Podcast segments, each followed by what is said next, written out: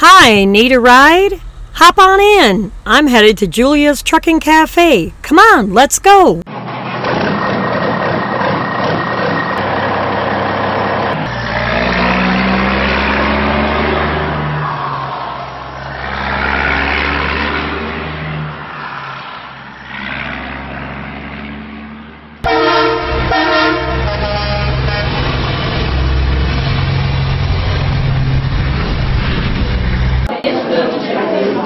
We made it just in time. Come on, let's go get a seat.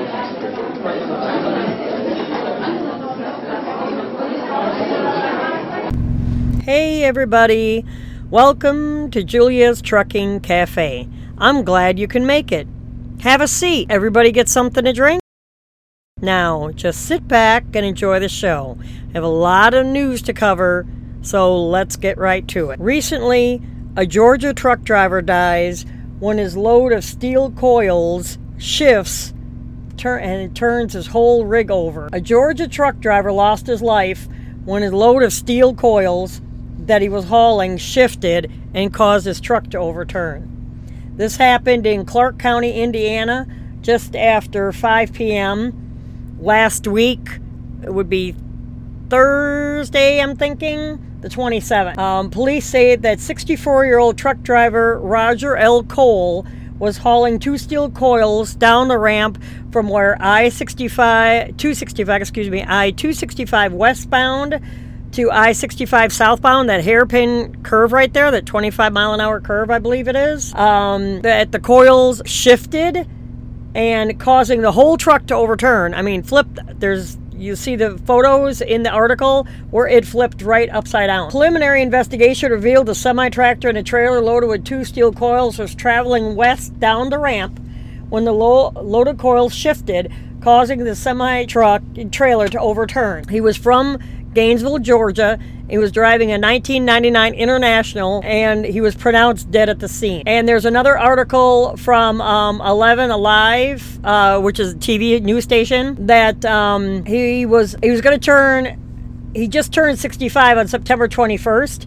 He was on the road that day, and his family was expecting him back home in Gainesville, Georgia on Friday. He loved nothing more to come back home to his family in the serene hills of Hall County above Lake Lanier in Georgia, and after days at a time driving his big loads on his flatbed semi along the nation's interstates. He had delivered a load from Metro Atlanta to Ohio earlier in the week. Then he picked up this load of steel coils out of Indiana, just north of Louisville, to drive back to Atlanta. And at about 5 p.m. on Thursday, that's when his truck turned over. Cole had driven for Pilgrim Trucking Company in Cleveland, Georgia for over a decade. His wife, Angela, said the company is like family to them. He had been an interstate truck driver for most of his adult life.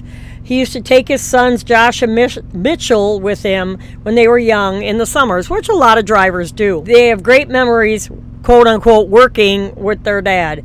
Then he would take them on long adventures across the country. Him and his wife married 15 years ago, and she and his other son, his dog Peanut, would travel with him and was his constant companion on the road. She said she hadn't been able to ride with him for the past year or so because of health problems. He was happy and spontaneous and a loving person, she said.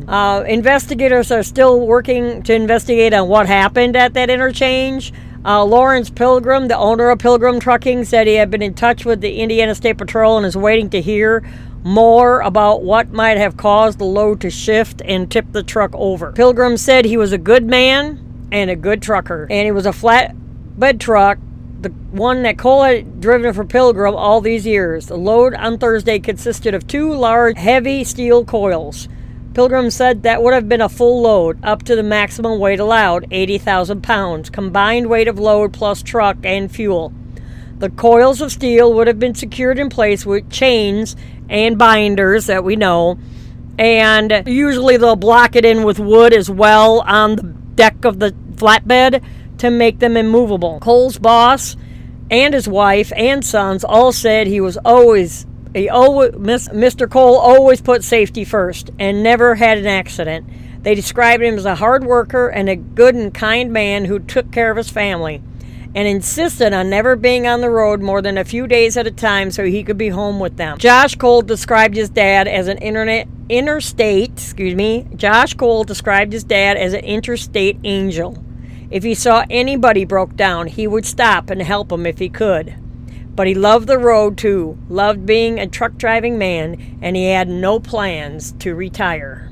So in memory of Mr. Cole, I want to read this short poem. You know, I never asked a lot, like other people do. Lord, you know I haven't forgot, so now I'm asking you. I know machinery ain't your style, it's nature you love best.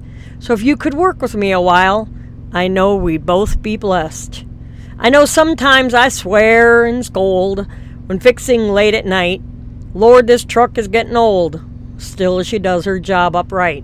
So, Lord, if you could please bless this truck till this day is done. We won't be needing luck till we make our final run. Rest in peace, Mr. Cole. You've hauled your last load. In other news, FMCSA okays allowing military personnel to skip the CDL driving and knowledge test. Back last week Thursday, the FMCSA announced a final rule that allows states to waive some CDL testing requirements for certain military personnel. The final rule is set to be published in the Federal Register last week Friday. The new rule allows, but does not require, states' driver's license agencies to waive the knowledge test requirements and test required for some endorsements with proof of experience for certain individuals who are regularly employed or were regularly employed within the previous year in a military position requiring the operation of a vehicle that would be classified as a commercial motor vehicle, pursuant to 49 CFR 383.5, if operated in a civilian context. This rule includes the option for a state driver's license agency to waive the test required for a passenger carrier endorsement, tank vehicle endorsement, or hazardous material endorsement with proof of training and experience. So in other words, if you're a military personnel and you just get out of the military or you're transitioning into getting a job, you know, out in the general public, and say you were a tanker driver and you were pulling a gas tank, that, and you have experience doing that within the last 12 months, that you wouldn't have to worry about taking the written test or for the endorsement of hazmat or tanker,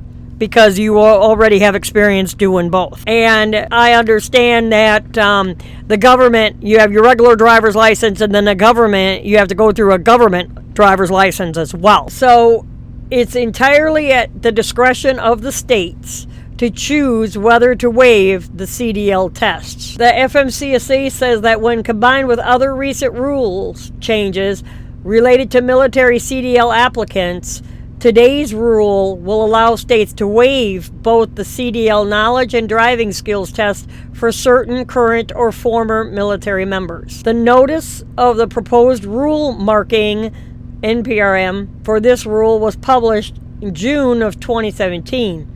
Since then, the FMCSA says that they have received 17 comments, 15 of which were in favor of the proposal. Both the ATA, American Trucking Association, and the OOIDA, Owner Operator Independent Drivers Association, support the rule. FMCSA has also recently established that pilot program that I reported on in another episode of 18 to 21-year-olds, military veterans or reservists to operate commercial vehicles interstate. It says that will allow certain 18 to 21-year-olds. Let me correct that. Officials say that these two new rules are designed to ease the transition from military service into civilian career in the trucking industry, as I stated. So I didn't even get that far in the article, and I already knew what they were trying to say. In other news, a crash on Interstate 78 involving semi-trucks and a car shuts down the Lehigh Valley Highway in Pennsylvania. A crash early Friday morning involving semi-trucks and a car shut down Interstate 78. for hours in Lower Saucon Township between Hellertown and Bethlehem on Route 33 interchanges. At least one person was taken to an area hospital, but there weren't any fatalities, thank goodness, according to a Northampton County EMT, emergency dispatch. The wreck happened at about 2 in the morning at mile marker 68.5, and I say that silly because, you know, you either got 68 or 69, but nope, it's 68.5, or about a mile and a half east of the Hellertown-Bethlehem interchange. It wasn't immediately clear how many trucks were involved, but they were on both sides of the highway. A car was under an overturned truck, but was later freed, and a second person still in the car survived and was extricated by 5:15 a.m., dispatcher says. The entire fuel tank of the truck on top of the car leaked out. Well, normally that's a gimme. That normally happens when you have that kind of an accident. I mean, these are only aluminum tanks that are strapped on with aluminum and felt kind of straps bolted to the frame of the truck. So anything overturned or crashed or anything like that, they're not that hard to puncture, really. So you have to watch it when running over debris in the road. One lane was open for a time westbound, but all lanes were shut again at 4:15 as trucks were being removed from the highway. Some westbound traffic just before 6:30 a.m. was arriving in that area, but a detour appeared to remain in place. Eastbound traffic was taken off at the Hellertown-Bethlehem exit. Route 22 West, which was picking up most of the bulk of the I-78 westbound traffic, was slowed through the Bethlehem area. A crash involving two cars and a Jeep at 7:15 on Route 22 East in Bethlehem between routes 191 and 33 led to backups in both directions. A blue sedan was facing the wrong direction and was crumpled against the cement barrier, while a Jeep with heavy front-end damage remained in the middle of the two lanes. And how the news agency got this? Traffic cameras. They just looked at the traffic cameras. The police warned that other roads in the area will have heavier traffic due to the detours. Lower Saucon Road was temporarily shut down then. So if you were in that area and went through a lot of that major backup and delay and everything, that was the reason why, was because of the main crash on Interstate 78. Daimler Trucks of North America has issued a recall for thousands of trucks for a defect that could cause a fuel line to burst. Daimler has issued a recall notice of 4,500 trucks. The affected models are certain 2017 to 2019 trucks equipped with the Cummins ISX15 or X15 diesel motor. You could take a look at the recall trucks. According to the recall notice from National Highway Traffic Safety Administration, NHTSA, the fuel line on the recall trucks could burst if the filter screen becomes clogged. If the fuel line bursts, fuel may leak onto the road, resulting in a roadway hazard for other motorists. The engine may also stall without warning, resulting in the vehicle's inability to restart, increasing the risk of a crash. The recall is scheduled to begin on October 28, 2018. So they're stating this in the end of September, but they're not beginning the recall till October 28th. They're not even giving anybody time to get it fixed for a month? Really? Shazam! Cummins will reach out to truck owners affected by the recall. The repair for the fuel line defect is still under development. If you have any questions about the recall, you call Daimler Trucks North America customer service line at 1-800-547-0712. That's 1-800-547-0712 with the reference number of F as in Frank, L as in Larry, 789. You may also call the Cummins customer service number at 1-800-286-6467. Again, that's a Cummins customer service number is 1-800 286-6467. The trucks affected by the recall are Freightliner Model 122 SD 2017 to 2019, Freightliner Cascadia 2017 to 2019, Freightliner Coronado 2017 to 2019, and a Western Star 4900 2017 to 2019. This episode of Julia's Trucking Cafe is brought to you by Julia's Virtual Assistant Service. Have you ever thought about hiring a virtual assistant? Do you even know what a virtual assistant is? Well, may I suggest you contact Julia's Virtual Assistant Service to find out how they can help you in your business. Do you have things that you hate doing? Well, hand them over to Julia's Virtual Assistant Service and concentrate on the things that you like to do. From basic web design, social media marketing, to transcription, Julia's Virtual Assistant Service can help you and your business with the things that you hate doing. Any task that you have, hand it over to them. Contact Julia's Virtual Assistant Service today by going to their website at juliasvaservice.com. That's juliasvaservice.com. Julia'sVAService.com. With fast turnaround time and economically priced, contact Julia's Virtual Assistant Service today. Do it today and you won't regret it. Last week, Monday, Pilot Flying J Executive President gets 12 and a half years for scamming small trucking companies. Former Pilot Flying J President Mark Hazelwood was sentenced to 150 months in prison for a diesel fuel rebate scheme designed to dupe small business truckers. In addition to the 12 and a half year sentence, Hazelwood was fined $750,000. On February 15, 2018, a Tennessee jury reached a verdict of guilty on charges of conspiracy to commit wire and mail fraud for former company president Mark Hazelwood. He has been on house arrest since that day.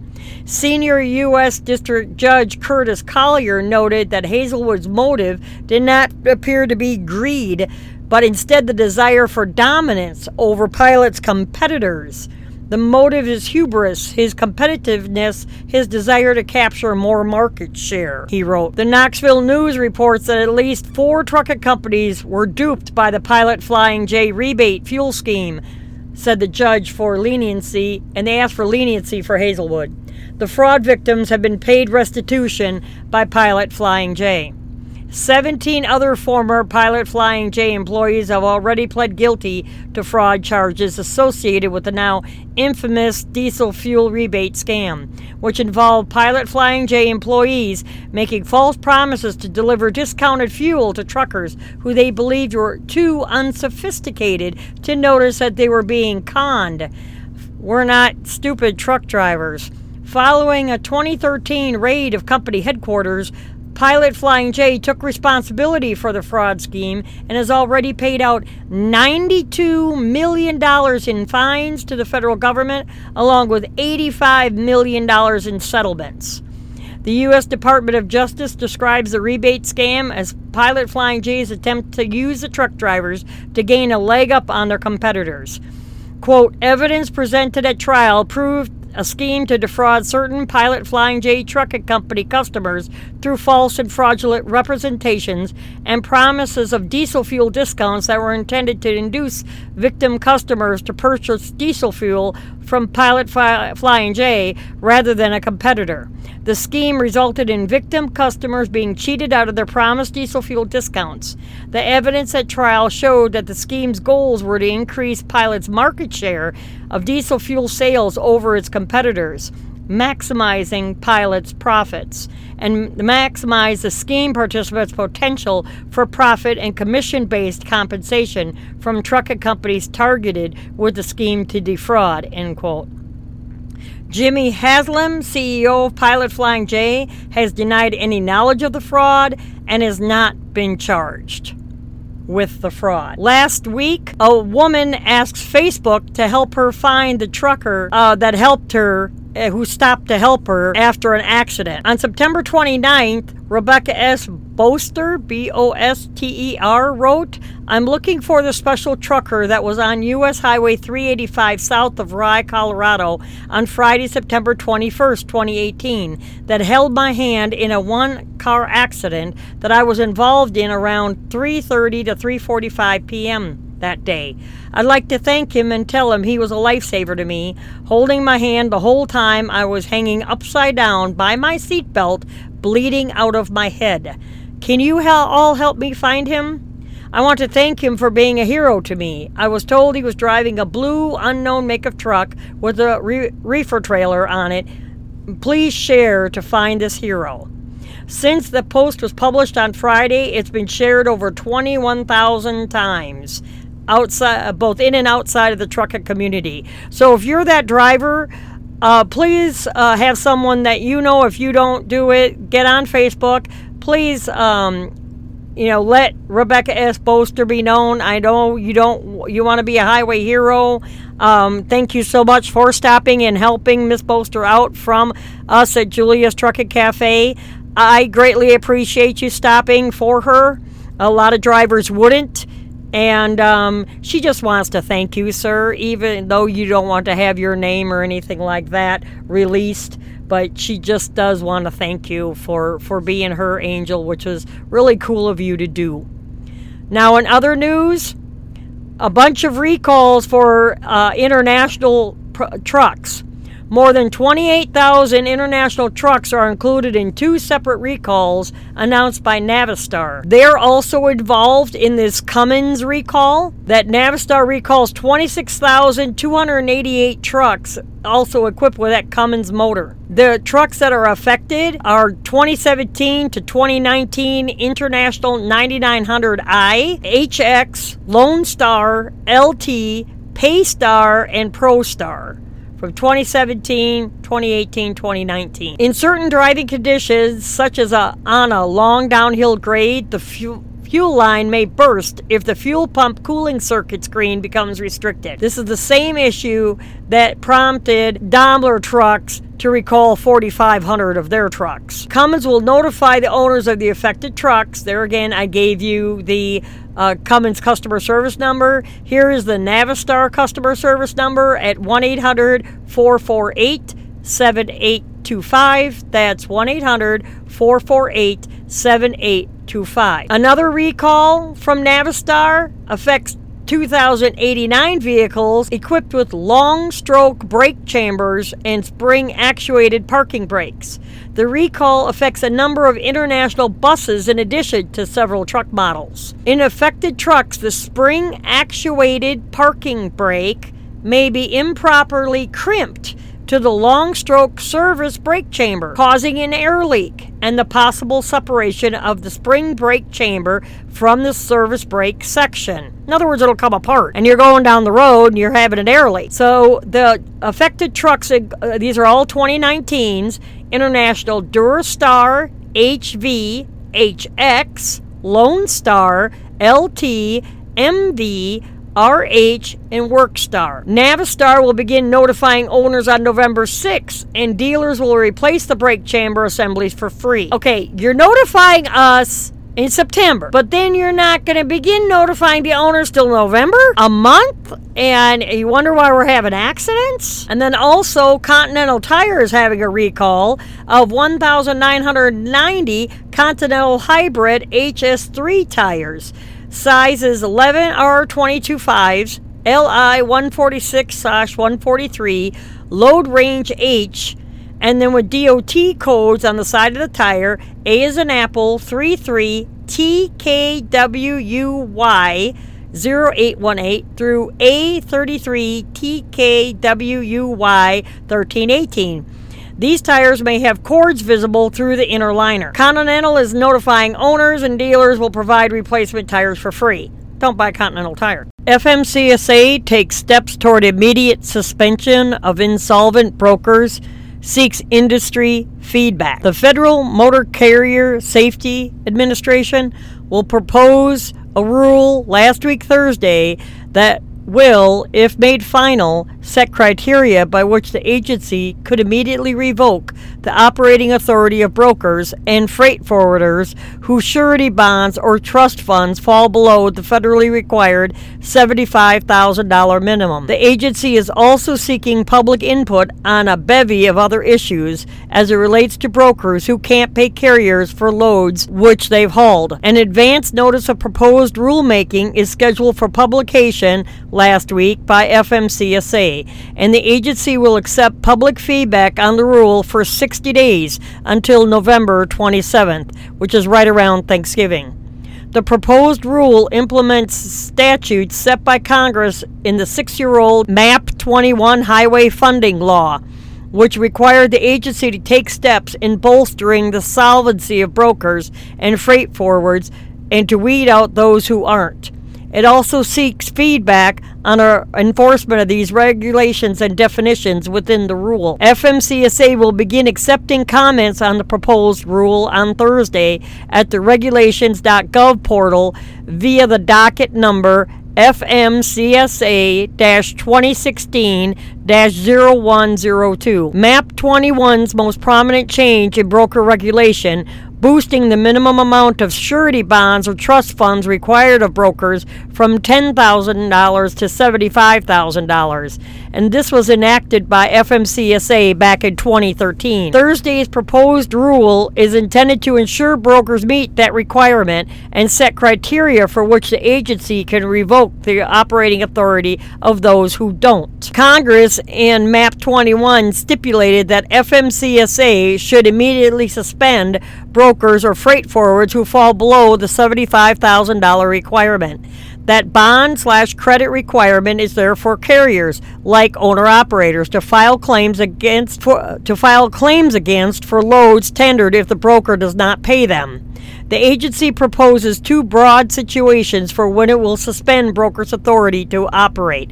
One, if it is notified by providers of bonds or trust funds that a broker's bond fund has dipped below $75,000. Two, when a broker does not respond to a bond fund provider, when a claim is filed and the provider determines the claim is valid and provides notice of these events to FMCSA.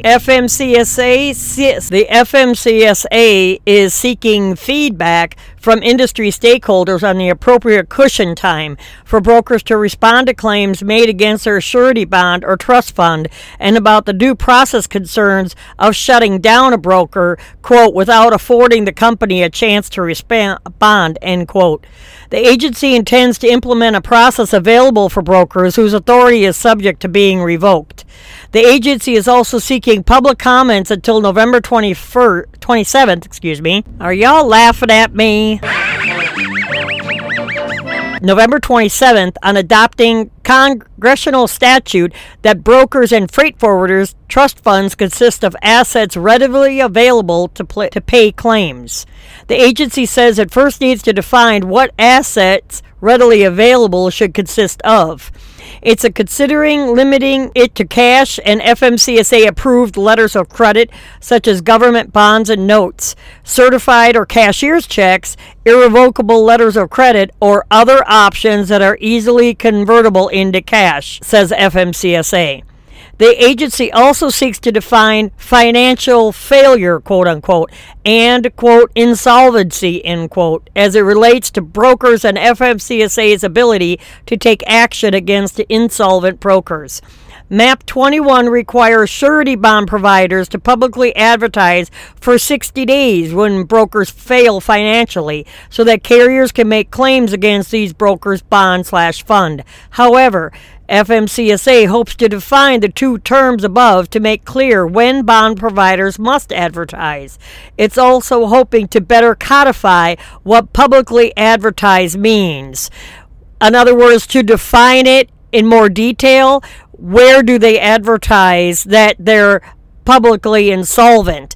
In newspapers, on social media, over the internet, FMCSA.gov? You know, where are they supposed to publicly advertise this?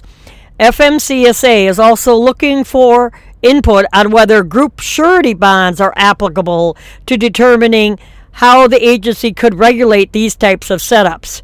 It's also seeking input on defining what a group surety bond is. However, the agency says it likely will not take action to allow group surety bonds, giving their seemingly complexity and the agency's limited resources in regulating them.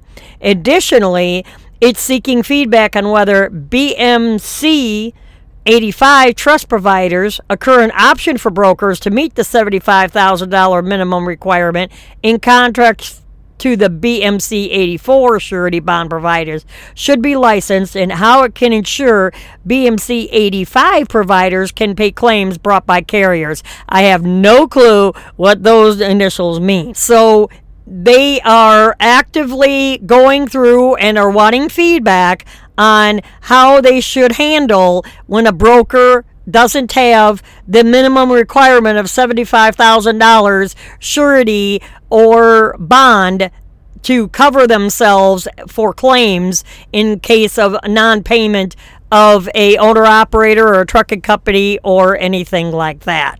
Broker credit histories and ratings for intel on business health via load board services, rating services, and other third-party services have multiplied in recent years. DAT today provides owner-operators the opportunity to review brokers using its load boards, and TruckStop.com offers credit letter grades. Both offer other common metrics on brokers' payment speed and more. You can find an in-depth July 27 feature on this topic in via the link in the article that's going to be from Overdrive Magazine, that's going to be in the show notes.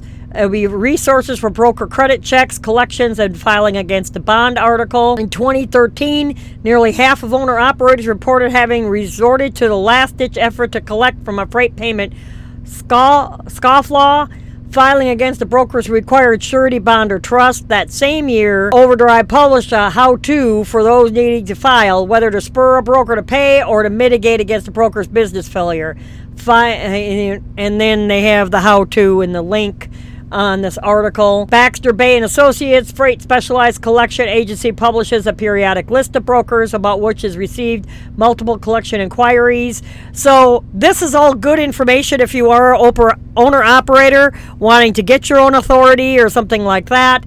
To, you know, you have that issue of there may be a time where you're not going to get paid from a broker who's kind of shady, so you until you get to a good rep in the business with these brokers, you have to watch out who you pull for and what their rating is as far as payment and this kind of thing.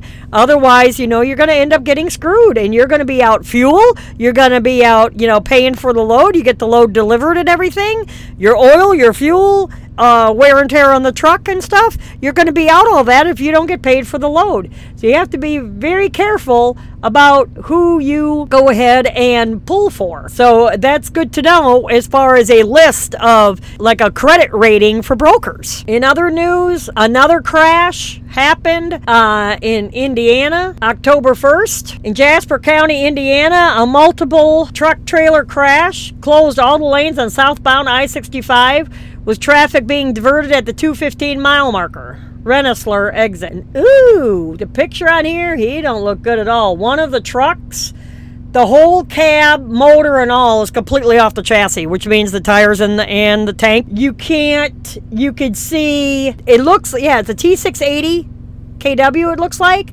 The truck is up and cocked sideways off the whole chassis of the truck in this photograph in this article, which again will be posted in the show notes. A multiple semi it's expected that this will be closed for at least a couple of hours. If you were in that I-65 southbound, this is the reason why.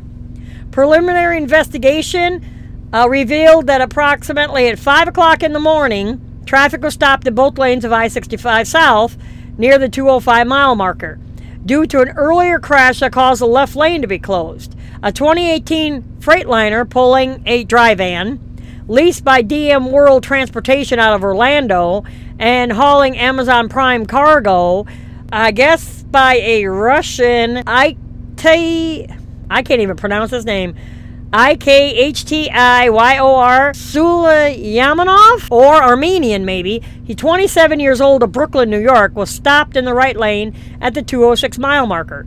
Directly in front of Sulaymanov, I guess, also stopped in the right lane was a 2016 Freightliner pulling an empty flatbed trailer owned by AIM Leasing out of Girard, Ohio, and driven by Zachary McGuire, 28, of LaPorte, Indiana. For unknown reasons, a 2013 Freightliner pulling a dry van owned by Willie C. Brown, 56, of Van Buren, Michigan, loaded with vehicle carpeting, driven by Brown, failed to slow down and stop and hit the rear of Sulaymanov's trailer. This pushed Sulaymanov's semi into the rear of McGuire's trailer. Oh boy. All three semis came to rest in the right lane or right shoulder with debris covering everywhere. Brown was flown from the scene by life flight with multiple injuries. Sulaymanov was taken to Jasper County Regional Hospital with non-life-threatening injuries, and McGuire was treated and released at the scene for only minor injuries. Southbound I-65 traffic was diverted off at the 215-mile marker until 8 o'clock in the morning. 3-hour backup. Jeez. When the left lane was reopened to allow traffic back up to clear. The interstate southbound was then reclosed and will be for further cleanup and removal of the debris. And it shows a flight for life. They had to, of course, shut down the interstate. Anytime that happens, when it has to have flight for life, helicopter lands in the middle of the interstate. Now, this is for all the newbies out here that don't know this. When you shut down the interstate completely, it's flight for life is possibly landing. That means somebody has major injuries that has to get to the hospital ASAP. So they have to shut down, so it creates a landing pad on the interstate to pick up that person to fly him to the hospital. Brown was also traveling with two dogs. One was located at the scene and taken for safekeeping. Second dog, a Doberman Pinscher, fled and hasn't been located. So this was posted, and if anybody found a Doberman Pinscher, it's probably this Mr. Brown's. He would please contact the Jasper County Animal Control Facility so they could get with the other dog. Like I said, Mr. Brown was flown to IU Lifeline. They didn't really say which hospital he was in. He was just flown from the scene, and they just said where the other two drivers are. So there's a Willie C. Brown, 56, of Van Buren, Michigan, is missing a Doberman Pinscher. If you were in that area and you happen to pick up a min pin, and hopefully he'll have a tag on him, please return him to Mr. Brown. I'm sure he is wondering what happened to his dog and missing his dog. You know, hopefully he did not get too injured. I don't know what happened to why Mr. Brown crashed. If it was inattentive driving, and could have glanced down for something in the truck. Don't know. But all of these articles that I'm referring to will be in the show notes. And I hope everybody stays safe out there. So until next time, keep the shiny side up, and please stay safe. Join our